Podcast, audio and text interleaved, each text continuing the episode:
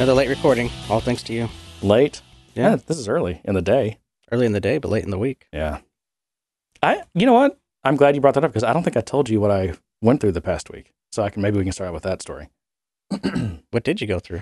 Well, um, so we had a bit of a fire drill, um, which involved me building a proof of not not just me, but me being involved in building a proof of concept, quote unquote. I'll just leave it at that.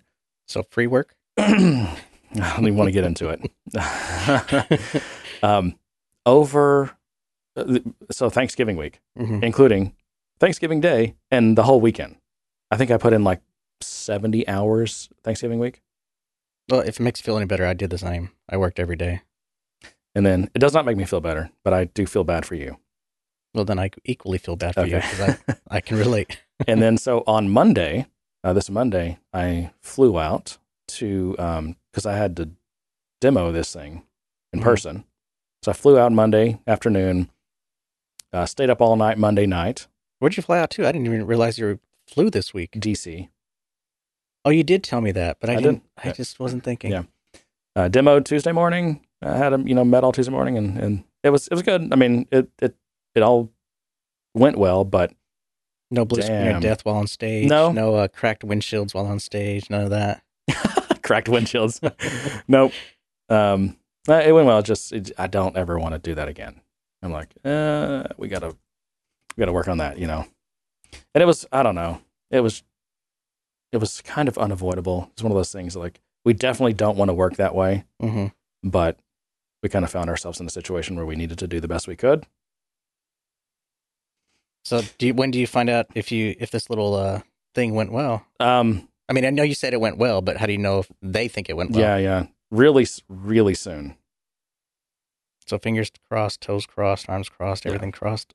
Yep. Say a prayer to the whatever gods are in control of this stuff. Uh, Benioff.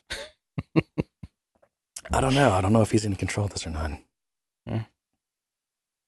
Anyway, um, so yeah, and, and I've it took me a, after I you know flew back Tuesday night and it was just totally like so tired and exhausted that I couldn't get to sleep. You know, you're Mhm. and and and, Yeah. and and what is it Friday now? I, I think yesterday I started feeling human again.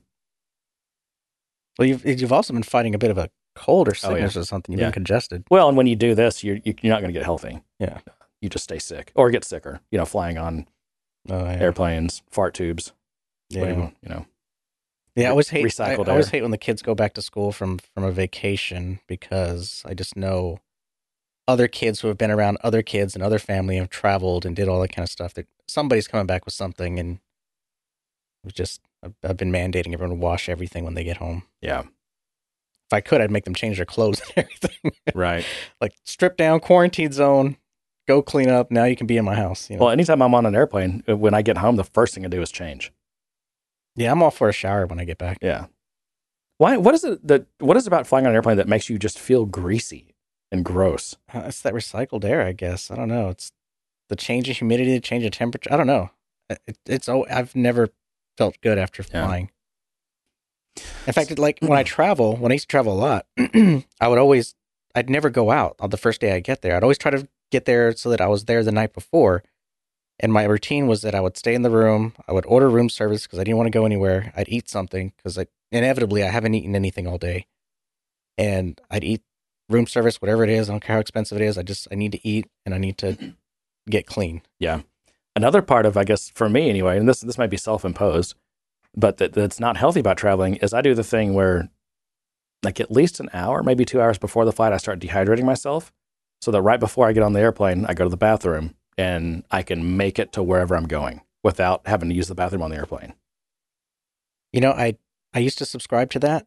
One time I was I forgot where I was flying to, but I ended up in business class with a with a food option.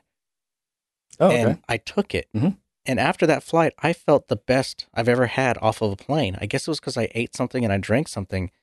I've never felt better after flying. Hmm. And so now I'm like, I maybe I need to do this 180 thing because I do that. I starve myself and I dehydrate myself because I do not want to touch those bathrooms. Yeah.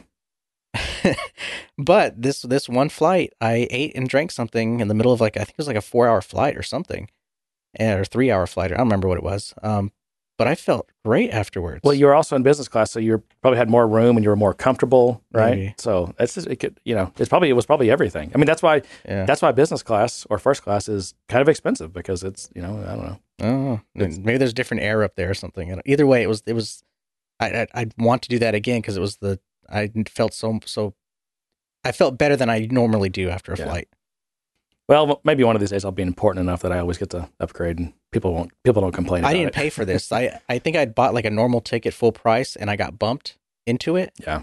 which was nice Mhm.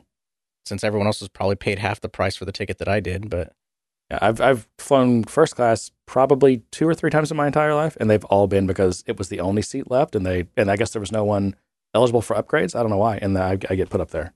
yeah, it? Anyway, well, Well, Let's see, John. contract. oh, thank you. Uh, I mean, it's just business, you know. We do this crap all the time. Um. Well, what what do we have on our uh, topic list today? well, we have a community topic. We have a Dreamforce topic. We have a pilot. I'll call it of a new segment I want to try. Okay. And uh, I don't know.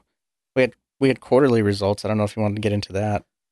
I, there were, there were Lowering of expectations. And yeah. I mean, were a it, was kind of fun to see the media. I guess we're getting into it. It's Okay. kind of fun to see the media kind of kind of shill for Salesforce. You know, kind of do that protectionist thing they do.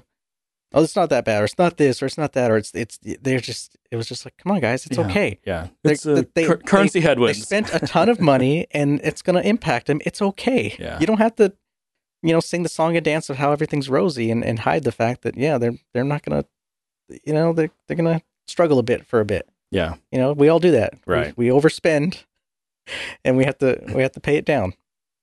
Yeah, there's there's definitely the, the certain elements of the financial uh, press I think that are very much in with Salesforce. But it's funny that you know, even on something like this, like you didn't have to. We all saw it coming. They spent a ton of money. They made way more acquisitions than I thought, bigger acquisitions than I thought they would this year. I think my prediction last year was they were going to really slow down those acquisitions. Yeah, but John, hang on a second though. So that you yeah, you, okay, you think okay, you're going to buy a 16 billion dollar Tableau acquisition. Uh, that's going to be really expensive. That's going to that's going to hurt the hurt the books, right? hmm Oh, do you know who paid for the Tableau acquisition? What Tableau? No, Salesforce shareholders. They just printed a bunch of stock. 16 billion dollars of stock. yeah, but MuleSoft didn't take that deal. No, MuleSoft didn't. They had to component up some cash. I think, in fact, um, I don't know if they ever did raise any money, but they were looking to go, I think, sell some bonds or whatever to raise m- money for the cash that MuleSoft wanted. Mm. And and Salesforce has a lot. I mean, they have. I mean, I was looking at their numbers, uh, just kind of skimming over, but they they they've been generating a lot of cash. I mean, that's actually that's the most positive thing I, I think about the Q three results that I saw. They're generating a lot of cash, which is always nice. As someone who runs a business, I can tell you. Um, and, and they have a lot. They do have a lot of cash. I mean, I think relatively speaking, but um, yeah, I mean, uh, the thing is, you know, just so, just I guess some high level numbers. I mean, they, they're they're of course, what's their stock trading now? Like it's right around, it's been around 160. Um, and their so their EPS came in around 75 cents Mhm. for the quarter. So very minor, right? But that's that's non-GAAP. Um, GAAP EPS was actually negative 12 cents. So GAAP speaking, you know, they're still uh, they're still losing money. Um, well, I shouldn't say still. I, I believe that last I, I think I compared the uh, quarter year over year, Mhm. and this quarter last year they I think they had positive GAAP EPS. So they've kind of regressed a little bit, and, and I don't know. Some of that might just be cost from acquisitions. Who knows? Um, No, we're in a downturn, Jeremy. You didn't read the articles? what kind of downturn? I don't know. I just read it. We're in this downturn, and this I think it was Cramer's article that talked about a downturn. No, I don't know. I mean the the stock market's hitting all time highs. Yeah, well, you know, It continues to hit all time you highs. just say words I know, that, that words. deflect. You know, you know. Yeah, Cramer opens his mouth, opens his mouth, and just words come out. um. Anyway, let's see. Their stock-based compensation was up a whopping fifty-five percent year over year, and and again, that doesn't I wish, include. I wish we had video. By the way, let's- when you say these numbers, you give me these looks, these little squinty really? eye glances to the side that I, I wish we had on video. That's funny you say that. I had no idea I was doing that. Um, yeah. So their their stock based compensation was up, uh, yeah, over fifty percent year over year, which is not uh, not in proportion to their growth. I don't think so. That's so they're they're doing that more, but that's also in addition to the fact that they diluted their shareholders. You know, seventeen billion dollars to buy Tableau. So that's a lot of shareholder dilution, which actually affects EPS. I mean, Mm-hmm. in fact, maybe that's why EPS is lower than, for example, it was last year because their earnings are being spread across way more shares now because they had to, you know, they, they're printing a ton of shares. Mm-hmm. Um, so, yeah, you don't print. You know, if you if you stop printing shares, then you maybe you have a chance for your EPS to go. But it's it's all a balancing act. I mean, uh, you know, that, that's that's the benefit of being public, right? Is that Yeah. you, you've got this weird kind of virtual piggy bank that you can. It's like a bottomless piggy bank. Well, they're nice little IOUs for sure. They're no, they're not IOUs. They don't get paid back. It just, you know, you just have to make sure you don't piss off your investors too much. Yeah. they're You know, they, they know it's in service of of. I mean, this is this is a normal part of you know public companies and and investing in these things. Like, I mean, you know that you know the company can can dilute you, right? But it's to achieve means that the ideas will benefit you as an investor. So you have to tolerate some of that. You have to tolerate being diluted some because it's in service of growing the company and it being a more valuable company. Right. It's just, you know, is this stuff in balance or not? But I mean, um, in general, though, I mean, their Salesforce's growth was just, it's like off the charts, man. It's, it was it like, I feel like it was like 30 something percent. But yeah, to your point, they're, like I think they just started guidance for, I guess, 2021, mm-hmm. which Yeah. by the way, their 20, their 2021 year is basically 2020, just like their, their 2020 yeah, 'cause fiscal year. It starts in February, right? Right. So, and Their they, fiscal year's they use the ending, Yeah. whatever year it ends in is that's the fiscal year. But you basically just subtract one from the year, and that's the pretty much actual year we're talking about. But yeah, so they've initiated 2021 guidance, and it it's just um, yeah, it's it was a little, I guess, a little disappointing. And you know, if you look at Salesforce's chart for the past year, maybe more, it's really traded sideways. It's kind of gone nowhere. Hmm. And so I think there's there's some there's some frustration there, but is what it is, man. Yeah. Um, but yeah, they're growing like crazy. There's there's also I noticed that I was when you look at Salesforce's press release, they all of a sudden now are talking about remaining performance obligations. So we went from talking about what was it, deferred revenue, and what was their an unbilled deferred revenue, right? Is that what it was? yeah. Yeah. Um, and now they've gone to, and I think this is because I think last year there was some new regulation, and so the words changed a little bit. But now it's RPOs, and by that I don't mean the run pass option. I mean remaining performance obligation. What does that mean? um, okay, so I actually went and found a a definition if I can find it. Hopefully, I actually saved it. Okay, here we go. Um, RPO. So remaining performance obligation is the aggregate of deferred revenue and their backlog. Okay, so just for um, just for review sake, let's define deferred revenue. So deferred revenue, sometimes sometimes called unearned revenue, is the amount that has been invoiced to the customer in advance of the work being performed. So with Salesforce, you know, they typically invoice you for the year, you pay that invoice, and then over that remaining year, Salesforce delivers the service. Mhm. So, but until they actually deliver that service month by month by month, anything remaining that they've collected money for that they still haven't delivered is considered deferred revenue. It exists as a liability on the balance sheet because it represents the money collected um, in advance of satisfying your obligation. Okay. Um, the other component of RPO, which is backlog, is at least in the world of SaaS, um, they don't include it in financial financial statements, but Salesforce always talks about it because they have good numbers. I mean, I think they should. I mean, again, this is kind of what this is. This is their currency, right? Is Mhm. their deferred revenue, but really this unbilled deferred revenue. Because it al- it also represents one thing that's interesting about deferred revenue is that it um, it really represents their their cash flow too. So Salesforce, you know, they they have they've done a good job generating a lot of cash, cash from operations in particular. Um, even though it's not profitable, but they're still like they just the cash keeps growing and growing and growing, uh, and that's kind of a good thing. even though technically you- they're not profitable. Um, but yeah, back so backlog represents future performance obligations that haven't been invoiced. So it's like it's those years two and three of your three year contract. They haven't Mhm. invoiced you yet. But anyway, so you you add deferred revenue and backlog, and that's now your your RPO, your remaining performance obligation. So I just wanted to catch everyone up on the lingo. Yeah, yeah that, that helps. anyway, so yeah, I guess you know the again the the too long didn't listen is uh, still growing a lot, but growing is definitely forecast to be slowing down, and profitability is still elusive, or at least consistent profitability is is either negligible or elusive or a little bit negative, depending on whether you want to count uh, diluting your shareholders or not, GAAP versus non GAAP. Mm-hmm. But uh, yeah, overall doing well, growing really fast. I still think if they wanted to, they could just kind of bend that curve and start getting profitable. They just don't want to. They want to. They want to keep putting all the money back into growth, and it's working. I mean, they're growing like crazy. They are acquiring like crazy, even though they say they're going to slow down for a little bit, which I think is going to be like maybe maybe four to six months. I don't, you know, I think by about Q3, Benioff's going to be itching to go you know, on another spending spree. He likes he likes spending money. I just got a weird visual. He's just heading down to the to the local mall to to buy some companies. Yeah. You know, I mean, that's got to be fun though. To know you just you bought something for sixteen billion dollars. That, that yeah, that, that'll put a kick in your step, right? Yeah, yeah.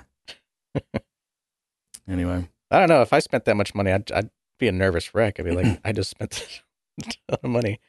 Hey, I need to um, before I forget. I want to make sure we get this in. Um, mm-hmm. I need to do a PSA. Okay. Um, for Cactus Force.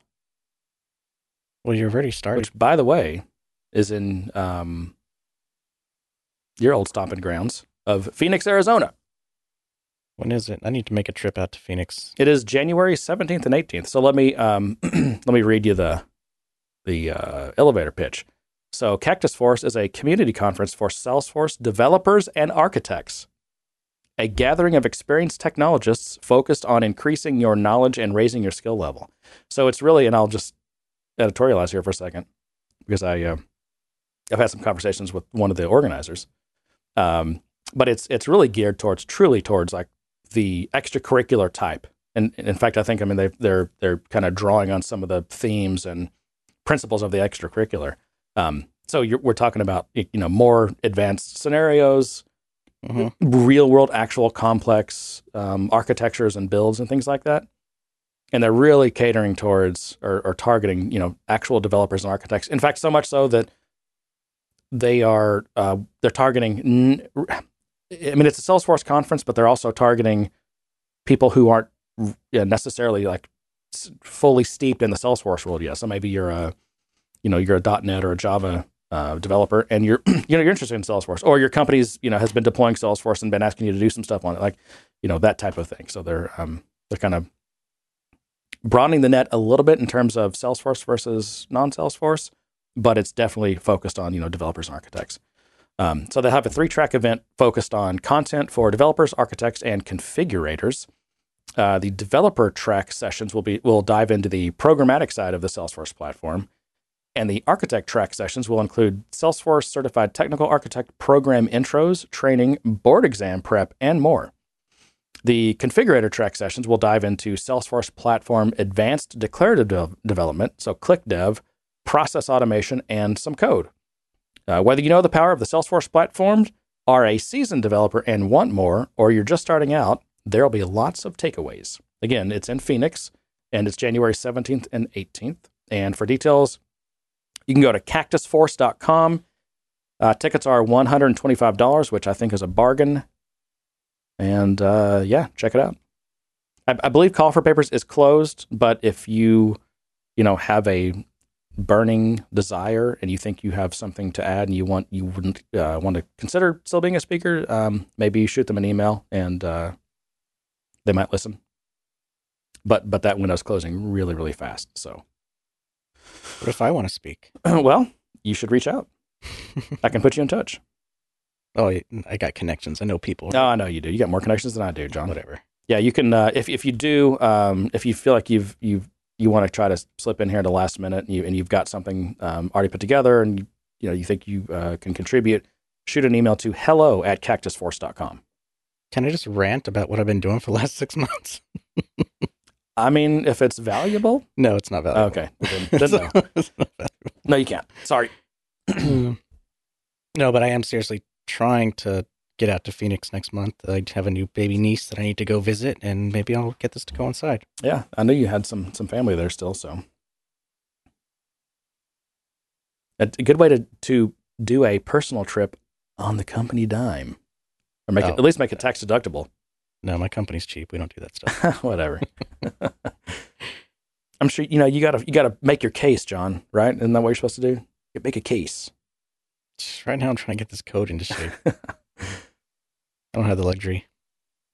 Anyways, that's good. That's awesome. I'll, I'll definitely keep that in mind because I, I might get that to coincide. It might be the only way I can fit in a conference next year. I don't even think I'll be able to go to TDX at all. So Really? Yeah. Um, they haven't announced dates for it, have they? I don't know. I just I just know I'm just That's usually spring, like March or something like that. yeah. For sure, you're already ruling it out, huh?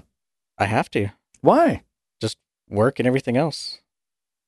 Hmm. Yeah, I just I don't think it's gonna be possible. Man, you gotta. Well, we'll just see how cha- how things go. But I'm just I'm right now. I'm not.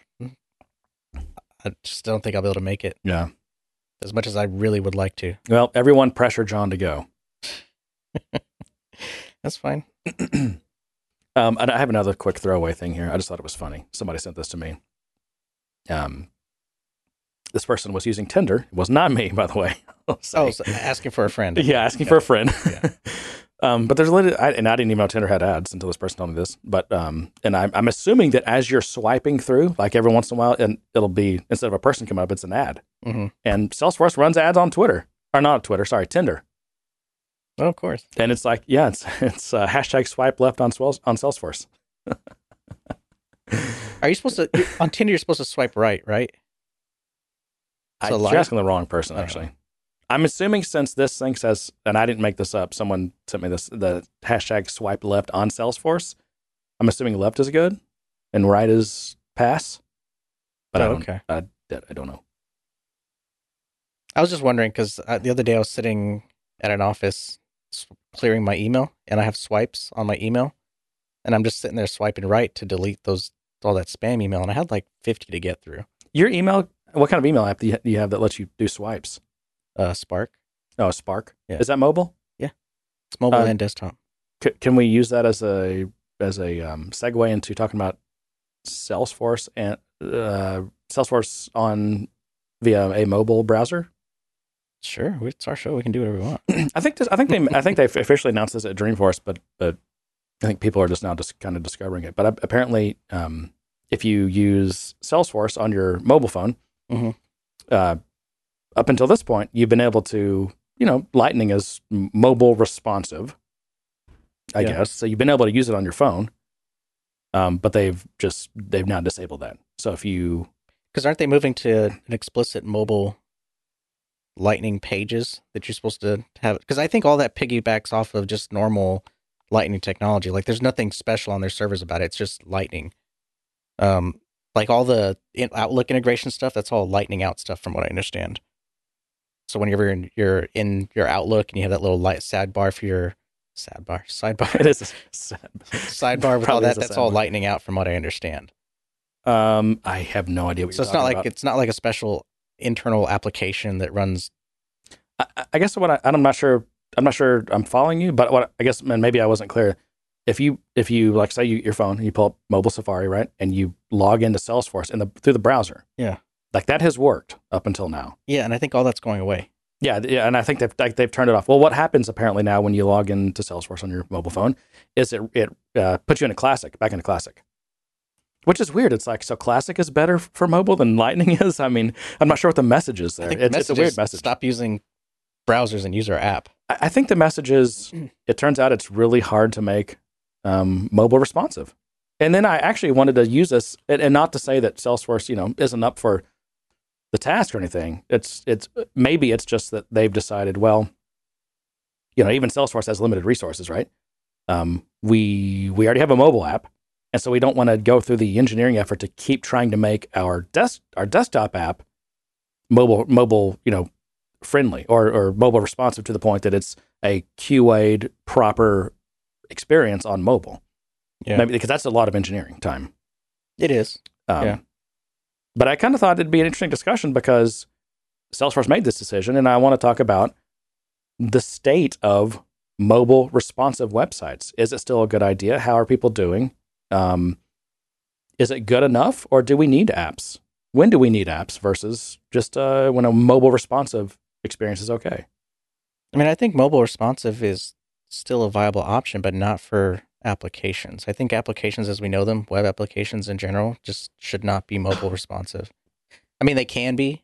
I just I just think that and I've always had this problem with it. And this is why I've always thought that the web was not good for applications. Even going way back when when I said it just wasn't going to be a thing and Yeah. here I am You're building on a What's all this web enabled crap? Web enabled. you, you hated that term. I did. I do. I still well, do. actually, because back in the day, man, they would take like Microsoft Access and then make it web enabled, and it would be such crap. Yeah.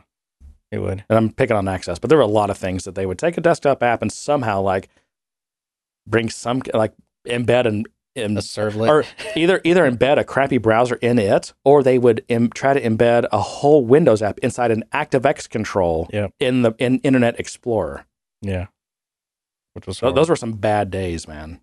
But that was, that's not even what I was talking about. I was still referring to the to the HTML, JavaScript, you know, all that kind of stuff. It's just all those all those things were really chatty. There's a fair amount of data, and you basically had to make trade offs in your application experience to fit mobile. Because back when mobile responsiveness was coming around, the best practice became mobile first. Because you know you got to design for that small form factor. You got to design for that limited amount of bandwidth for data, and you design for that, and then you expand as you get bigger. Do- Don't you feel like there's just been a lot of like virtue signaling around mobile first? Like, I mean, Salesforce has they've used the term mobile first for years now, and clearly Lightning is not mobile first.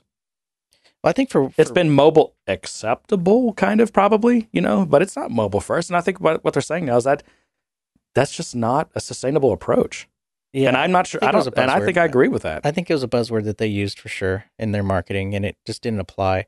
I think you know web web browse web applica- not web applications, but websites. You know, marketing sites, brochures, whatever you want to call them. Those can benefit from from responsive Totally design, agree, and right. those can benefit from the Because it's it's relative first ma- uh, mantra. But Yeah, because it's it's kind of it's relatively simple. I mean, Yeah. Yeah. So, there's- there's instead, instead of three columns, instead of three columns, you'll it'll it'll collapse onto one column, Yeah. and you know it's a predictable order. Things go in, and you know then your your your menu that used to go across the screen now is in the Mhm. little hamburger icon. You know, it's the patterns are well defined. It's pretty Yeah. simple. But I uh, but I've always thought that people way oversold mobile responsiveness. Like, yeah, it's okay for simple things, but I mean, I think people have seen too many Transformers movies, and they think that you know things can just magically yeah, trans transform from one really complicated thing into some other completely different complicated thing via CSS algorithms. It's like no, that's no, it's not that powerful. and not even at its most simple level, which is trying to get a an image to be responsive. I mean that that's still a problem. I, and there might be some new stuff in the HTML5 or whatever the next iteration was that it's it's solving some of that, but some of the different iterations that went through to try to solve for just how to grab the right size of image. I mean, you obviously don't want to grab a huge image that's meant for desktop and huge bandwidth No, on a that- mobile device. So you want to grab something smaller. Right. But now you've got different form factors. Now you've Yes. got phones with Retina. Yep. And that had that had to be almost the same image as the thing. So you can't just go mobile. Now you have to know what type of phone it is, and now you have to do all this kind of stuff. Dude, the stuff and all around- people wanted was a tag that said, "Let me just tell you what what I support in this tag," because they wanted someone else to figure all that out. It's just it was a tough problem. yeah, and the the the modern um like responsive image stuff is Mhm. just crazy. I mean, I, I, Yeah. I don't know. I guess for people who do that, you know, work with basically uh, web designers who are doing this every day, it's like it's probably relatively simple for them. But I mean, there's all kinds of crazy uh, responsive image stuff nowadays. Well, it gets crazy because it depends on what your architecture is. You're either generating the the page server side, in which case you can kind of tell it what image to to send back. But you still need to do that based on device information, right? You do, and a lot of times that means either having it generating a custom CSS or generating your HTML that has the the pointer to the right file size, Mhm. um, or you're implementing some kind of JavaScript solution, which kind of sucks because then you kind of lose out on the ability to kind of gzip all that stuff and send it in one transaction. Now you have all these kind of things pinging the server saying, "Oh, I need this image. I need this type of image." So then you had people started going back to some kind of sprite technology where it would you would ping it and get back a whole package of images based on whatever browser you needed and stuff. And it Yeah, was those are considered. Uh, that, that's now that's now an anti-pattern sprites for whatever reason. Yeah. So I don't know. It it got crazy. I mean, it was it was fun. It was fun to see all these different ideas being thrown out there. It's fun to see people trying different things and tr- ways to solve for this. And Well, it doesn't I swear there's there's a lot of responsive image stuff built into HTML nowadays, isn't there? Yeah, there is. I just Yeah. I haven't kept up with it in in the last year or so. I think. Um, but I remember I remember do I, Is it like image sets or what? What is the what is the, like that. Yeah, I don't know. I mean, I'm I'm I'm dangerous with CSS. I know what I want stuff to look like, and I, but I usually have to go look crap up every time I need to do something. I, have you? I Uh, are you? How are you? Are are you caught up with like um, uh, Flexbox and CSS Grid? Have you? I still haven't done any CSS Grid stuff. I mean, other than just playing with it. But I'm- apparently, I think the support's good enough now that you can you can you can do Grid. Yeah, I, I, I, if you asked me that last year, I would have said I was caught up, but I haven't touched it since last year. So I've prim- primarily been focused on Salesforce's implementation of it, which is the layout grid. do um what is it let's let's say you're a salesforce developer john Mm-hmm. and you um you know you're a lightning web component developer Mhm. do you care about flexbox and grid how does this affect your life I mean, you can you you can you can care about it, but okay a lot of times it's easier and more productive just to use the Lightning layout tag, and it does all the Flexbox stuff. okay so it's okay so that's, that's so you still you, it still helps to understand under the underlying framework behind it because Right. that's really what it is. Mhm. Um, so I still use it. It's just I don't I haven't written CSS Flexbox in forever because this component takes care of it for me. So I'm not up to speed with Mm. all the latest and greatest of it. auto magic Yeah. yeah Yeah. I do that too like i use this i've been, I've been using this framework called bulma which is uh, b-u b-u-l-m-a it's just a css i guess i guess framework i don't even know what you call it. I think you've talked about that before. It's Yeah. a Dragon Ball reference. is it really Yeah. only only you know that john i feel like Well, there's other people. I'm not, I'm not the only geek on this on this thing.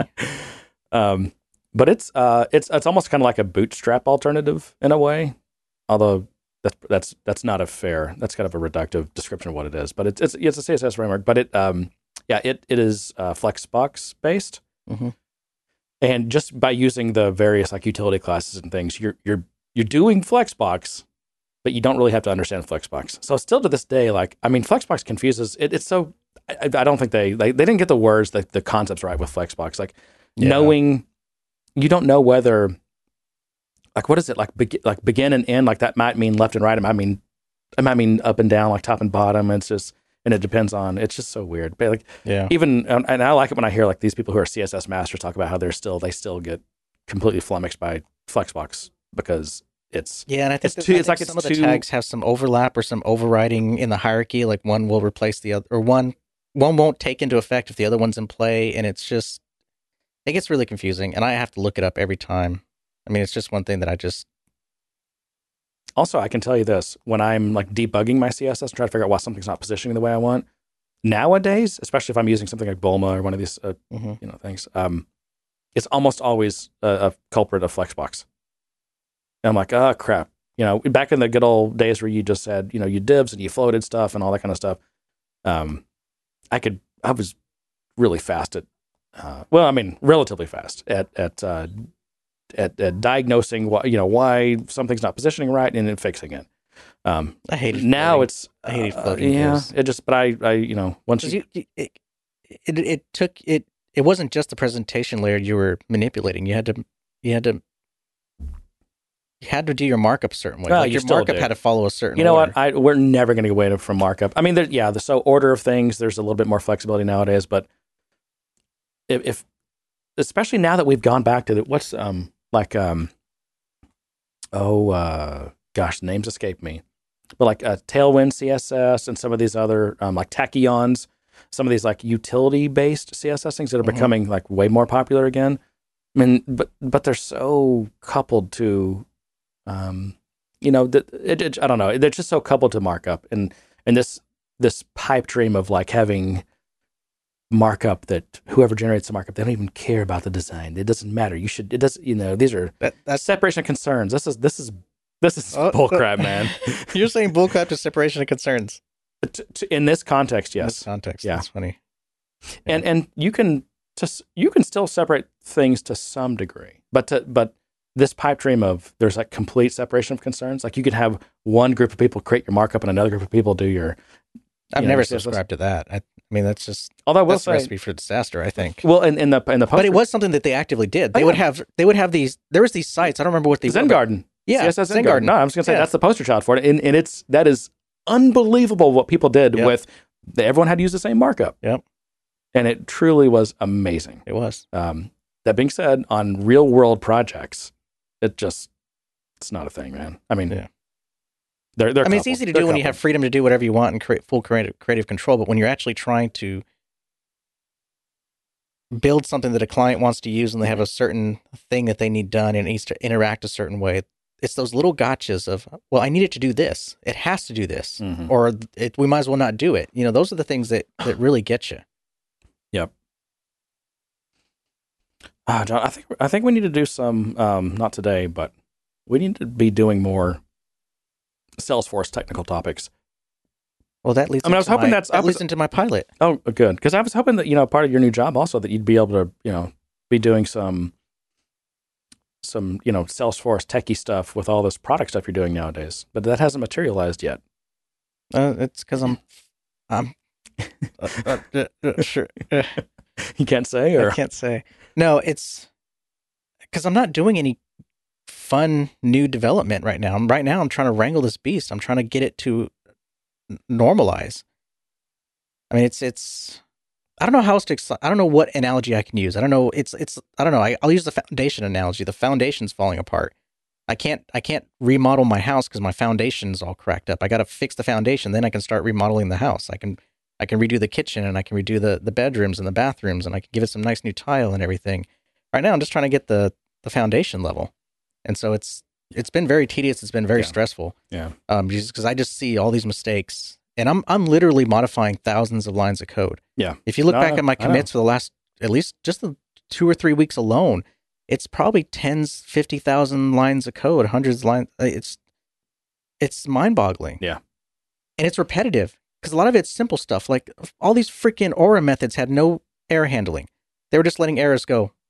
And then in the and then on the on the on the uh, component side of things, it wasn't always catching the errors. It was just letting things happen or swallowing it. Or the stupid thing where they were pulling, they were using the Windows set timeout to delay the execution of a call back to to the server controller. I found out that if that errors and it's not caught properly, that method call just hangs. It'll sit there in the in the execution call. Yeah. So if you open up your Lightning window, you'll see it's just sitting there. Nothing ever gets reported back. Nothing ever happens. It's just sitting there. And so now I'm having to undo all of that crap. Uh, not to mention fix all the security holes because someone thought it was a good idea to build queries on the client side and send it back to the server. Um, so yeah, there's that. But anyways, uh, so do we want to talk about? Let's do the community topic first. That Okay. way, if the other thing we run out of time, we can wrap that up pretty quickly. all right. Uh, this one's going to be anonymous because they didn't say we could use their name. But uh, Now, see. John, is this someone who wrote into us at our info at gooddaysirpodcast.com email address? I am not sure Okay. because it came to our email, but it came as listener feedback. So I don't know if there's some app that lets you do click listener feedback and send us a message or what. oh, I wonder if it's a podcast, uh, like Yeah, uh, what are they called? Podcatcher or podcast app? maybe. Yeah, But interesting. Somehow it came in differently than than it normally would have. Okay. But it did come to our email. So right. oh, I thought you were going to do the spiel on how to send us topics. Oh, well, yeah. So, uh, speaking of info at gooddaysirpodcast.com, that's how you, dear listener, can send us topics, questions, feedback, complaints, rants, recipes. Ooh, recipes. Yeah. Maybe a recipe for your um, favorite Helles lager or your favorite, uh, I don't know, uh, I- dry Irish stout. Or cocktail. That too. I kind of want to get into making some cocktails again. I want to bring some up for you. Anyways, let's get to this topic. Uh, so he says, recently we had a free app that was installed in our org cha- in our org changed from okay. This is worded weird. Okay, so recently we had a free app that was installed in our org. It changed from a free to a paid model. We had to drop everything and write a replacement as the new pricing model was exorbitant. For what? Sorry, I missed the first part of it. Uh, what Not just what they're running, what the product is. they said in parentheses, I wasn't sure if I was going to say it, but it's uh, Satrang drag and drop and upload files to Amazon S3. What is this? Is this uh I'm assuming it's a way to, to upload files to, to Amazon. okay from Salesforce or what are we talking about? Yeah, from Salesforce. Okay, That's exactly how it was worded. okay. Uh, after, uh, let's see. The new pricing model was exorbitant. After they forced the switch, switch, access to all the objects and thus records was no longer possible. Now, this is supposed supposedly a managed package that was installed, and they're saying that somehow they switched to this paid model, and if you weren't paid, then you couldn't access the data, which we'll, we'll get into. Uh, thankfully, we got the changeover completed in time, but I was honestly surprised this was even possible, and we can't even push out a new version of the app without manual intervention. And it has me really thinking of the business risk of using any managed package from the App Exchange, since it essentially allows a third party to hold you hostage.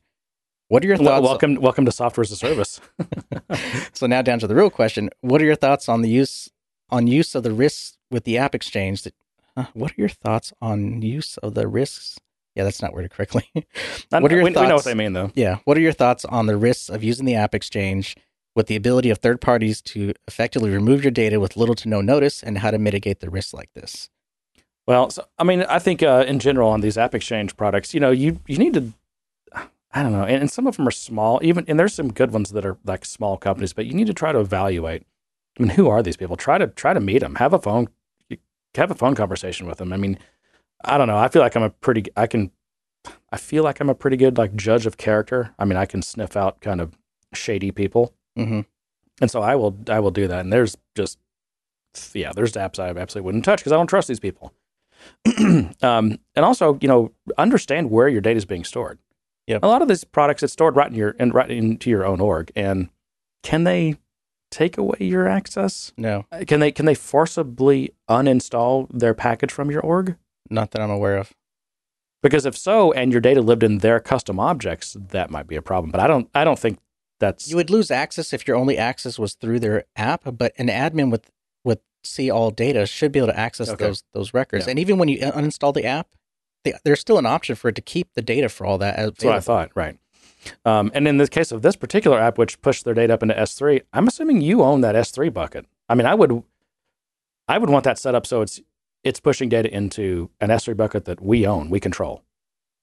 Well, I think the issue in this particular case is that because that this application was managing the integration between the two systems, that because they essentially disabled it, which they could do with a license. They could say, okay, this license is, is expired because you haven't paid for it. Mm-hmm. So therefore, the app won't run. So the integration won't run, which means if you click to view your files from S3, you're not going to see them. No, but at least you, you still have go, access to them right. from either side. Mm-hmm. But your users, because they're so used to going through Salesforce to S3, they, they don't they're not going to have access to it. My point, at least if it's your S3 bucket, they can't take that away from you. You can at least go to your S3 bucket and like download all the files and do something, or you know, create, create some kind of other access to them. Yeah. Now, I think what I think you're right though. It really comes down to understanding the vendor and and having some kind of clear communication with them, or even if this happened, find out why it wasn't communicated, why they didn't give you enough notice. Um, because it seems really odd. They would just kind of be be like, okay, you have a week, goodbye. You know. I mean, sometimes people, you know, speaking of uh, having enough, you know, generating enough cash, sometimes when people, when companies get in a cash crunch, they do desperate things, and maybe that's what happened here. Like, hey, we need people to pay more, and let's hold them hostage. I mean, I've I've seen that happen in the past, and it's it's never been the right thing to do. Oh, I, yeah, I, I agree. But I mean, it's it's uh, maybe it's a good lesson, you know, or maybe it's a lesson we all can learn from someone else's um, predicament. Yeah, that you really need to understand who you're doing business with, especially when this thing is operating in someone else's infrastructure. Yeah. Well, I think after the fact, I think one thing you can do is definitely go on to the uh, go on and write a review on the App Exchange about it that does impact everyone. Oh, that's true. Yeah. Not only consultants, consultants have listings on there too that you can write reviews. Um, ISV vendors have reviews, and yeah, it's it's part of our dashboards. We all see it, and it, Salesforce sees it. So definitely, if you had a bad experience with a vendor and it was shady, definitely tell your AE and also write that review. And as much as I think Salesforce is generally trustworthy, you know, disasters happen, and just because your data is in Salesforce, don't don't assume. I mean, you still need a backup of your Salesforce data. You you yeah. need to be doing your own backup. not to not to name a, not to name no, an no actual product, but yeah. um, you know, using one of these backup services or or your own or whatever. I mean, I do. I, some of these are some of these backup products are are. There's I think there's a few of them that are, that are fairly decent, pretty nice. They can automate it, and I would strongly look at one of those. And, it, and if nothing else, make sure you're downloading that weekly export do the weekly export and download it. But I mean, the reality is it's not really a backup. It's just an extract. There's no It's way better- to restore it. No, you're right. It's although it's better than nothing. It is better than nothing. In, in a disaster scenario, it's a lot better than nothing. Yeah. So Yeah, because Salesforce can recover their stuff, but they can't always recover your individual transactions. yeah, I mean, and again, I mean, what you know, bad things happen occasionally, and sometimes you have bad luck, and mm-hmm. and you need you know you need contingency plans. Yeah. And downloading a zip file with a bunch of CSVs that may or may not go back in the way you expect could be a week long, month long endeavor to try to figure out how to. I actually don't. I don't know back if it's possible. So if you took if you took someone's entire org backup, or if they came to you with their entire org backup and say, "Hey, we're we have a fresh org. Can you load this in for me?" Well, first of all, it, you could load some of it, but there's certain things like, for example, um, case history. What, oh, can you load case history? I don't, I can't remember now, but like opportunity stage history, a field history tracking. I don't think you can load those. Yeah, Salesforce might be able to. I don't know, but I doubt it. you, I mean, I doubt they're going to put the effort into doing it. but us citizen developers know we we can't we can't do that. No.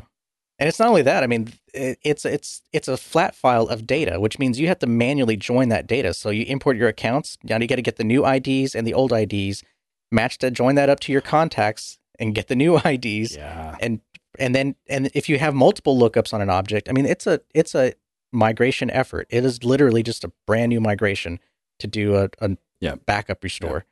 And I don't even know if these these backup products that are out there. I don't even. I mean, if, if you wanted like, let's say you were going to get a new org and you just ask them, hey, can you just uh, restore my backup into this new org? Like, I don't even know if they can do that. I I, really don't know the limits of some of these services. I've seen the pitch and it sounds pretty nice, but I don't know if I don't know if it can go that far or not. I don't know. It'd be interesting to see. Yeah. But yeah, you got to do something. Have have some plan and know what its limits are. Even if your plan is just hey, we're going to download the weekly export every month. At at least you know that okay. In the worst case scenario, we've got the data. We may not be able to get it in the, back in a Salesforce, uh, in a new Salesforce org the way we want it, but at least we have it. In worst case scenario, someone can go, you know, digging through CSV files to find something if if if it was needed. Yeah, but uh, uh, you know, in terms of the risk of the app exchange, I, you know, Salesforce does vet everything that goes on there. Everyone has to go through review. Um, it is some level of of protection. It is some level of commitment from the vendors that are that are on there, uh, both financially and also just. I mean, Salesforce. Whenever you go listing, they want to see a review of your business plan and everything. I mean, there's there's some quite a bit of vetting there. So, I, I wouldn't say it's it's really risky getting stuff from the App Exchange, but you still should vet your vendors, understand what they're going to have access to, where that data is ultimately going to be stored, whether or not it's all going to be in Salesforce or if they pull some of it out to another uh, system. Uh, if you're in foreign markets or you have divisions that are in U.S. and other territories, you might want to make sure you understand where that data is stored and any kind of legal requirements that might be around that. So there's there's just things due diligence that we all have to do when we're selecting vendors. Yeah, It just because it's on the platform doesn't mean we're absolved from having to do that work. Um, but in this particular case, it just sounds like this company switched gears on them and left them kind of high and dry. And I think that's it, write a review. Yep. Let people know yeah, about that experience because I, I don't. From what I understand at this point, it sounds like you should have gotten more advanced notice, and they probably should have worked with you more instead of having to go through a fire drill. and just remember that yeah, after you download your weekly export, you got to get it back in back up into the cloud somehow. Did I die? No, somehow you uploaded yourself to the cloud. Sorry, I tried to find a reason to play that. Let's talk social so we can play the other clip I like. Social. Let's see. Okay, you you talk, and I will try to find that. I don't know what you're talking about. Are you interested at all at this article? I, I think it's just pure clickbait. So while you're looking for that, I want to say uh, this article about did nothing but party at, during Dreamforce. What do I tell my manager? It'll make stuff up. Yeah, pretty much. I think that the title is definitely kind of clickbaity because, as he explains it, it wasn't that he just went and just partied and said screw the conference. It was just it's a huge thing. It's tough to get Oh, around. I- it's tough I- to meet the sessions. It's Uh, You heard my story about just difficulty in actually actually making you know making it to sessions and making it worthwhile from that perspective. But even when I went a few years ago, when it it was big, but maybe not as big as it is today, uh, I went. I I felt the responsibility of coming back with content, and like I said, I got like thirty minutes in some all hands meeting to talk about what I learned and the highlights, and That's pretty much it. Yeah. You know, we, we put this pressure on ourselves because the company's spending a ton of money and we come back and they, they want us to spend like 30 minutes talking about it. It, it's amazing knowing that um, Salesforce really doesn't announce a lot at Dreamforce. And anything they do announce, it's not like it's not going to be covered in the news. It always is. And, And, also, keynotes, they, they, they're they- usually covered in the keynotes, which are put online. and not only the keynotes. I mean, most of the sessions. I mean, Yeah. there's like, aren't there hundreds of? I think it's is it not all the sessions? It's almost all the sessions from Dreamforce are available on YouTube. I think so. Yeah. Uh, At least all the Salesforce run ones. I don't know about the. But for some reason, you know, a hundred and some thousand people still feel the need to go to Dreamforce. And it's like, well, okay, considering that you don't have to go to Dreamforce to get any of that stuff, why do you go to Dreamforce? I think there's a few reasons. One, networking. That's probably the biggest value I get from it. And the other thing is uh, selling and being sold to.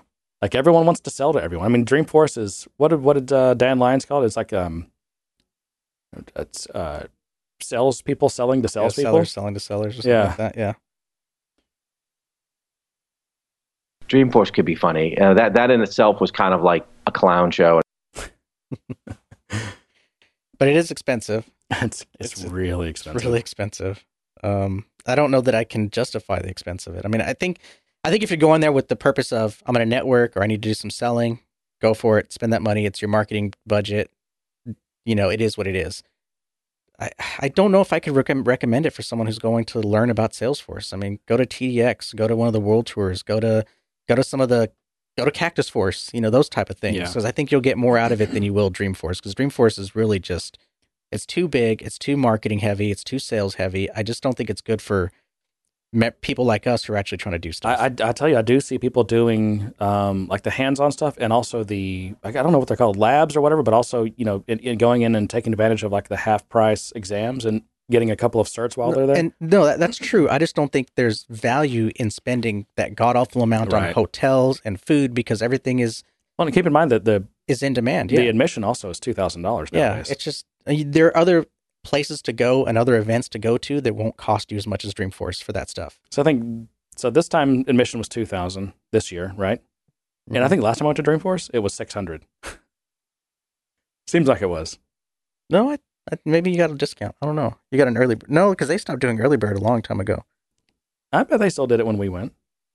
And whenever that, what, what was that, 2015 or 16? I don't know. Yeah, I don't know. But, you know, it did, you know, prices always go up. Let's put it that way. Yeah, they do. That's the I don't yeah. I just I wouldn't go there for that stuff.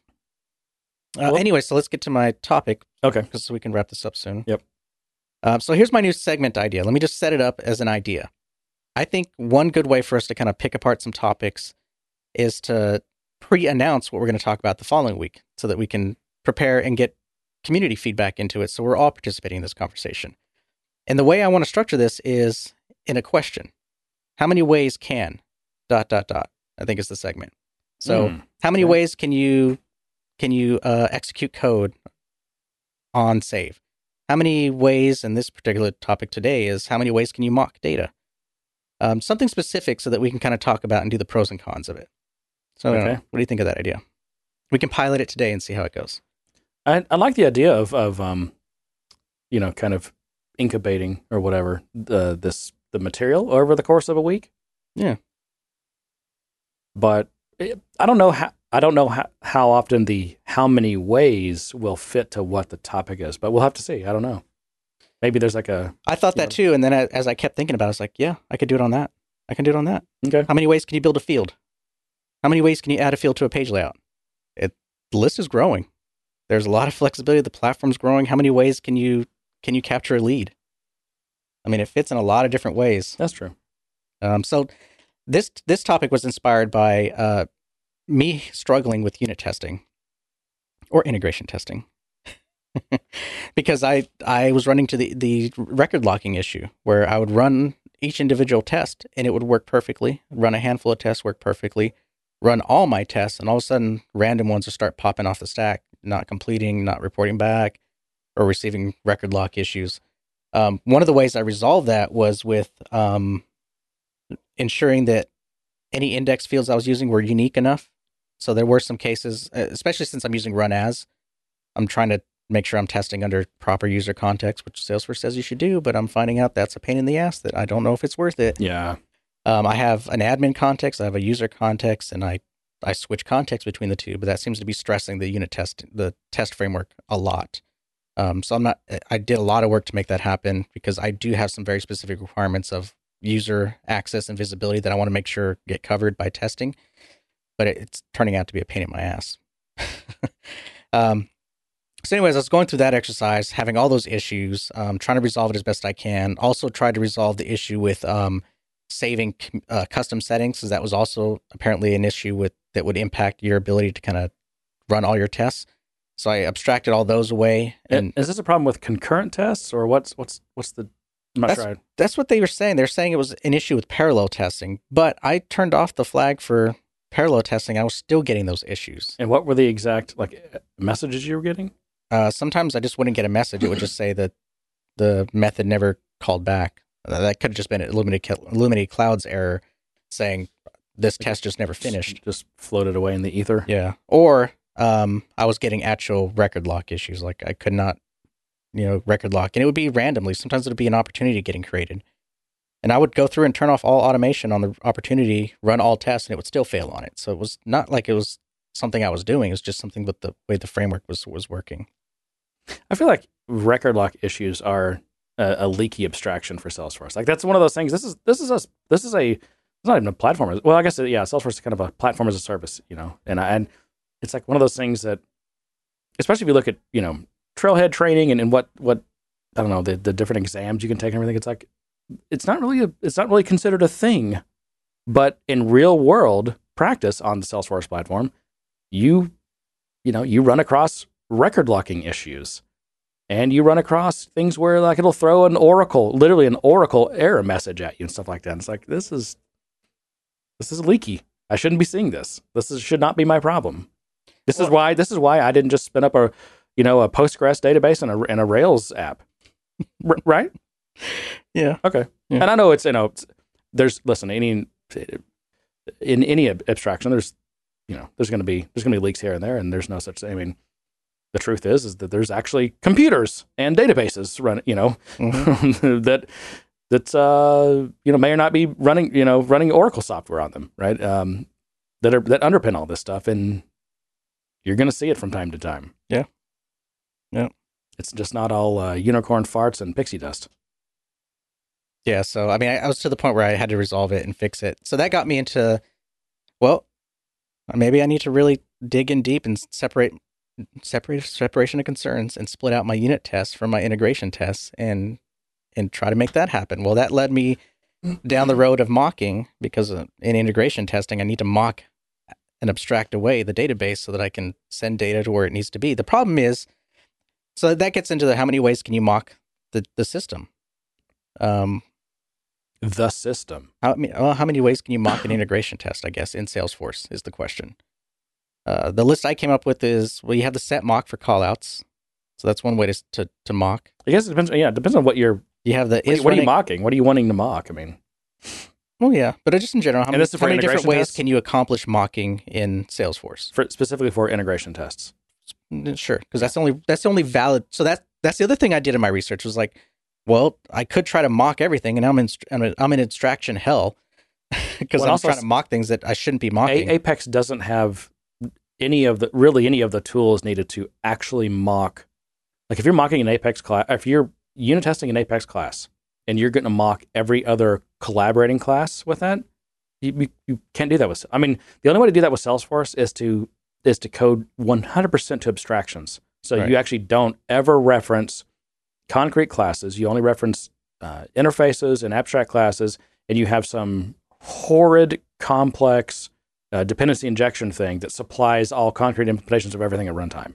Which, which in itself is a beast because there's no reflection in which I've actually seen people try to do all this kind of stuff, and it's a really bad idea because it's just it's too much. It's it's but even then, that I- it seems like in the community and the research I've made is the consensus is that mocking should really only involve integration testing. That's the only time you really should be trying to do mocking. Everything else should be uh, pure function or, or what immutable functions that that don't modify data that only return values, and thus you should only be doing small unit tests against those to validate the return value.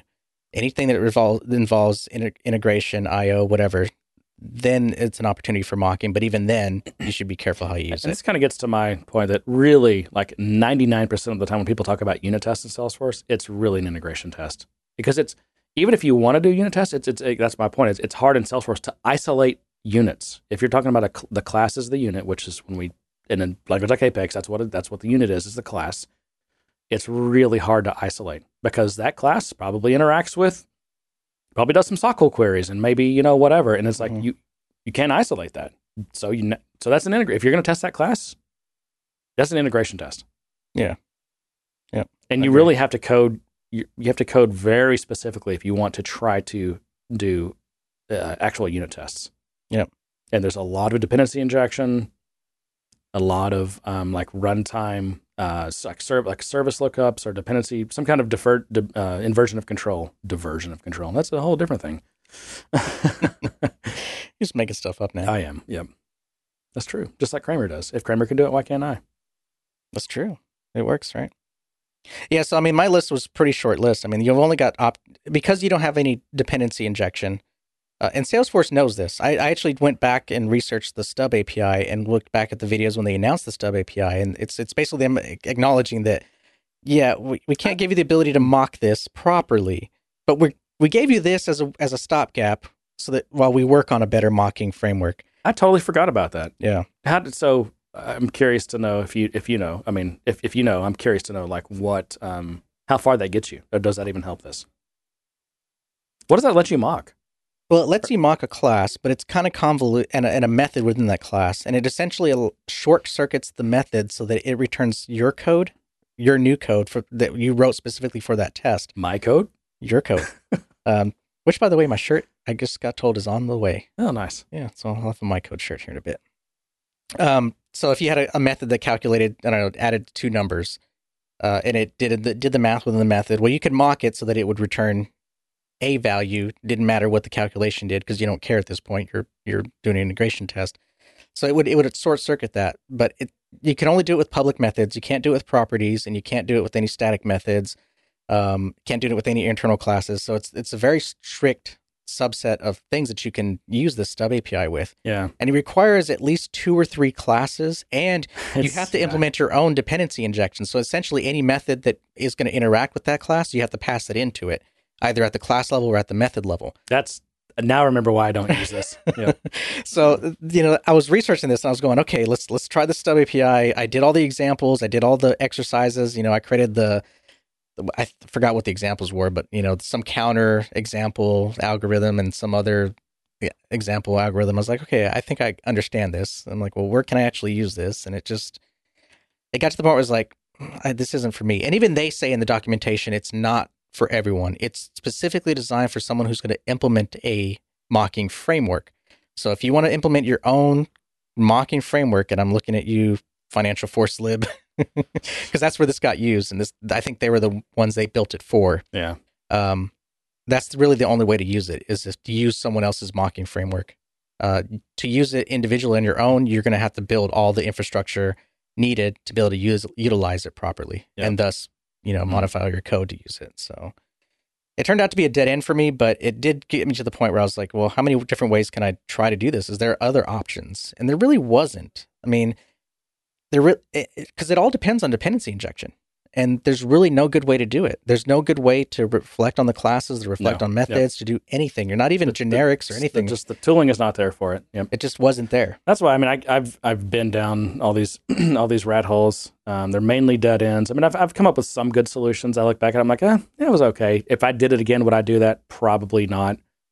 Um, and I've just gotten to the point where I accept that I'm doing integration tests, and that's okay because you can cover all your code with integration tests. Um, you know the downside of the integration test is, is they're they're a little they're more coarse grained. So when something does fail, um, it won't punch you to as specific as an area as a unit test will. But that's that's a that's a that's a, a trade off that makes a lot of sense on the Salesforce platform.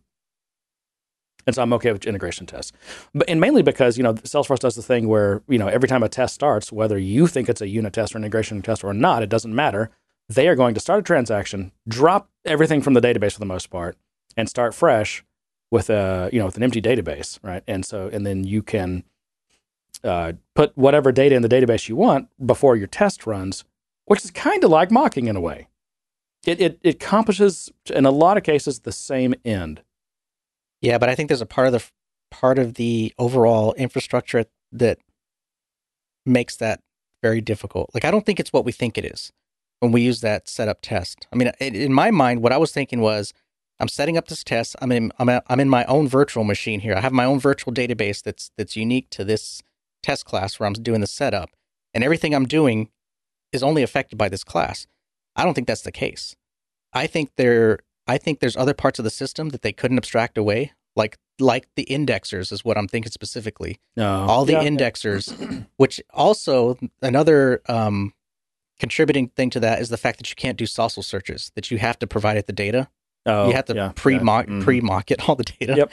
I think it's because those indexers can't be split off from the Yeah, system. They can't be isolated. because they're separate from the relational database and, And- and, and they're non they're non-transactional that's the problem Right. that what the beauty of of kind of how salesforce does this whole um, your your tests run in a blank database for the most part is that it's a transactional database right so they Mm. just you know it's an oracle thing or any trans it's the same concept on any transactional database you know you can they can start a transaction drop everything and then have you run all your stuff and then when they're done they just roll the transaction back Yeah.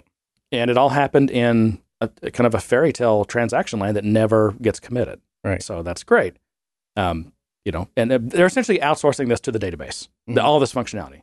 But the indexer is extra transactional. It happens outside of transactions. It's probably not even an Oracle product. It's probably, you know, Lucene or one of these, you know, one of these things. And and they they don't they don't play nice with that. And so Yeah. that's probably why it causes problems. And and, and there's other things too Problems, yep. you know, um, you know, there's a lot of things with Salesforce that run, um, that run in, um, you know, in memory key value stores. They might run in like what is uh, what does Einstein Analytics run in on? It's um, Oh, it's like right. um, HBase or something. You know, I mean, there, anyway, I mean, but my point is, Salesforce uses all there's all kinds of different data stores, both disk based, in memory based, all kinds of stuff that are separate from the core relational transaction, uh, you know, database.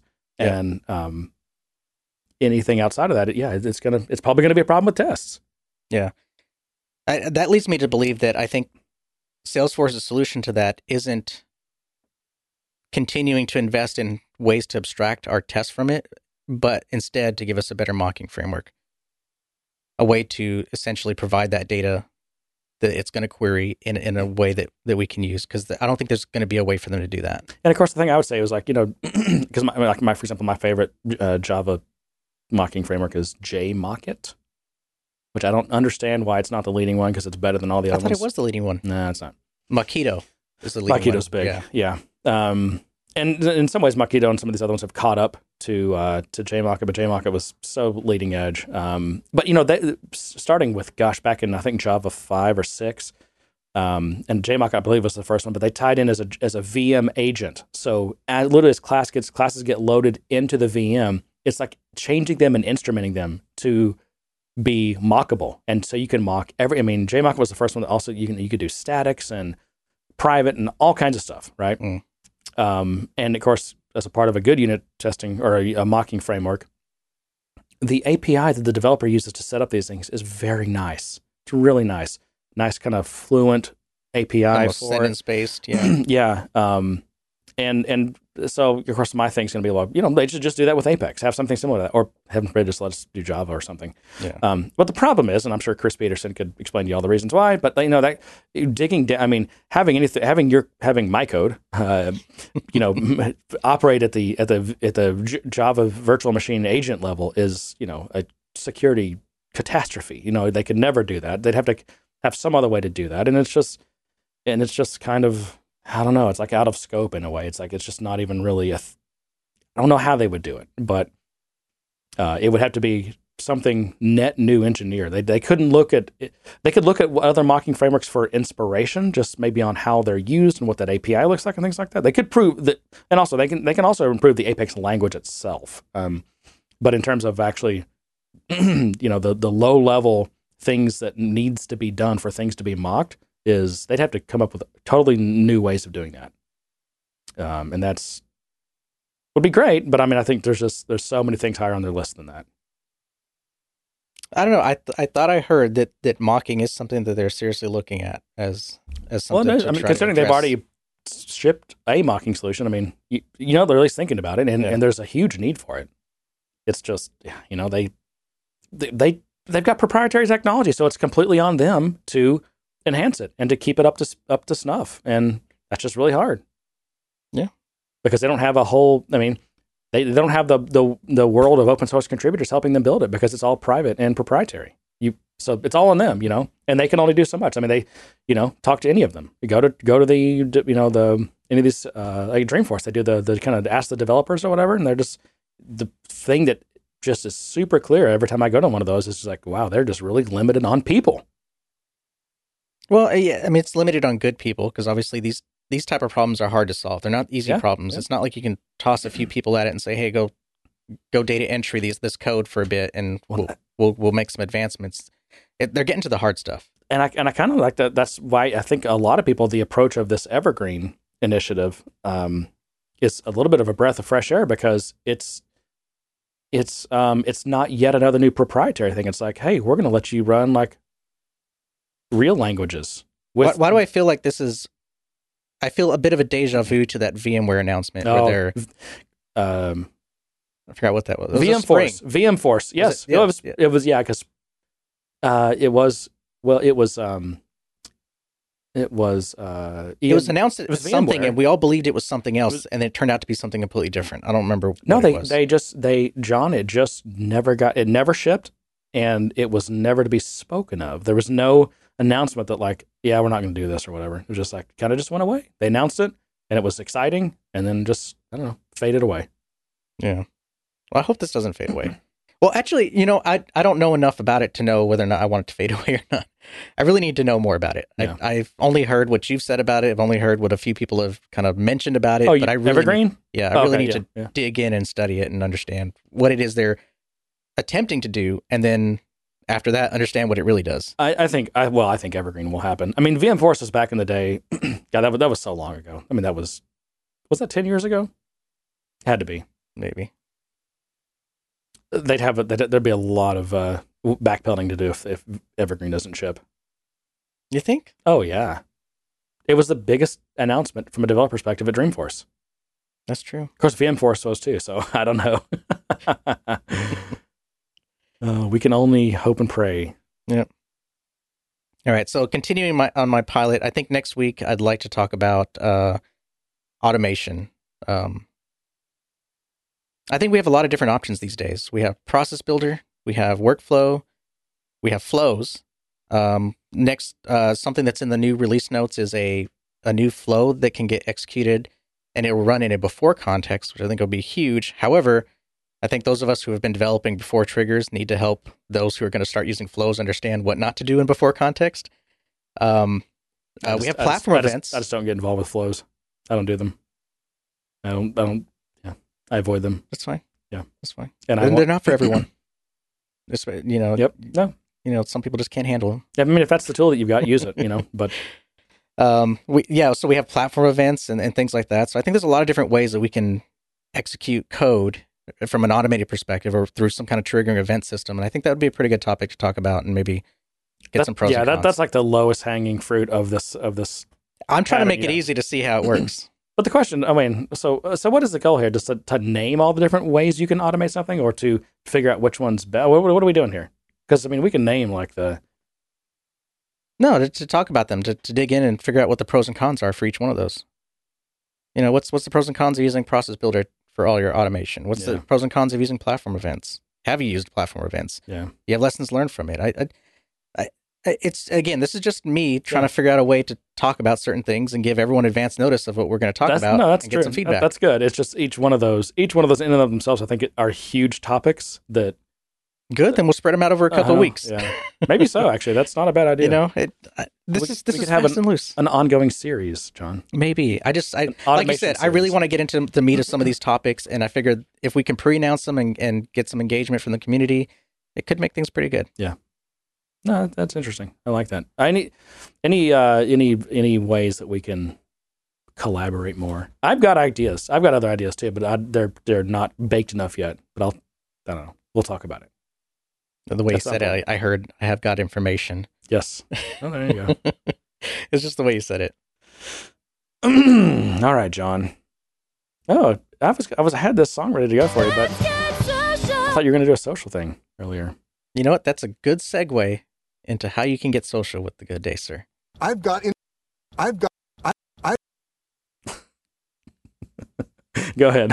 I'm just playing now. No, I'm, I'm queuing you up to talk about Slack. Okay. I'm cued. I'm supposed to talk about Slack. I'm so confused. Oh, I see. Sorry, I'm dense. ah, yes, dear listener. By the way, dear listener, our Slack uh, group is now over. I think it's 900 people. We've surpassed the 900 mark. but yeah, we have a we have a this this that's where this community uh, kind of meets online is is in our Slack uh, team. I'm adding someone right now. yeah, Slack. awesome. And uh, yeah, check it out. If, if you're not in there, um, please consider uh, joining yourself and uh, participating. Or just you can just lurk too. That's fine. Whatever. Um, but you do that by going to gooddaysirpodcast.com and clicking on community, and uh, you will get added. I do need to change our form though, and at least put a note on there that I do have to add everyone manually. So Right. sometimes I see uh, duplicate um, oh, tries hmm. because I, I just didn't get to it, Yep. and I see the time span. I'm like, oh, they think I they didn't, they didn't right. do it right. They didn't do something right. Yeah, didn't go through. And I would love to send a confirmation email that says, "Hey, we got your email. We'll let you in," but then I have to pay, and I'm already paying for a ton of services, Oh, and I yeah. don't want to pay. It's not in our budget. it's not in the budget. So uh, yeah, so All right. Um, are we are we done? we're done. That's all I got. Okay. Um, yeah, we talked about the, the email address, the Slack. Um, yeah, share us with your friends. That's how this uh, thing works. Cactusforce.com if you're interested. It's in Phoenix, January 16th and 17th. So, sorry, 17th and 18th. All right, John. And to that, I say, good day, sir. You get nothing. You lose. Good day, sir.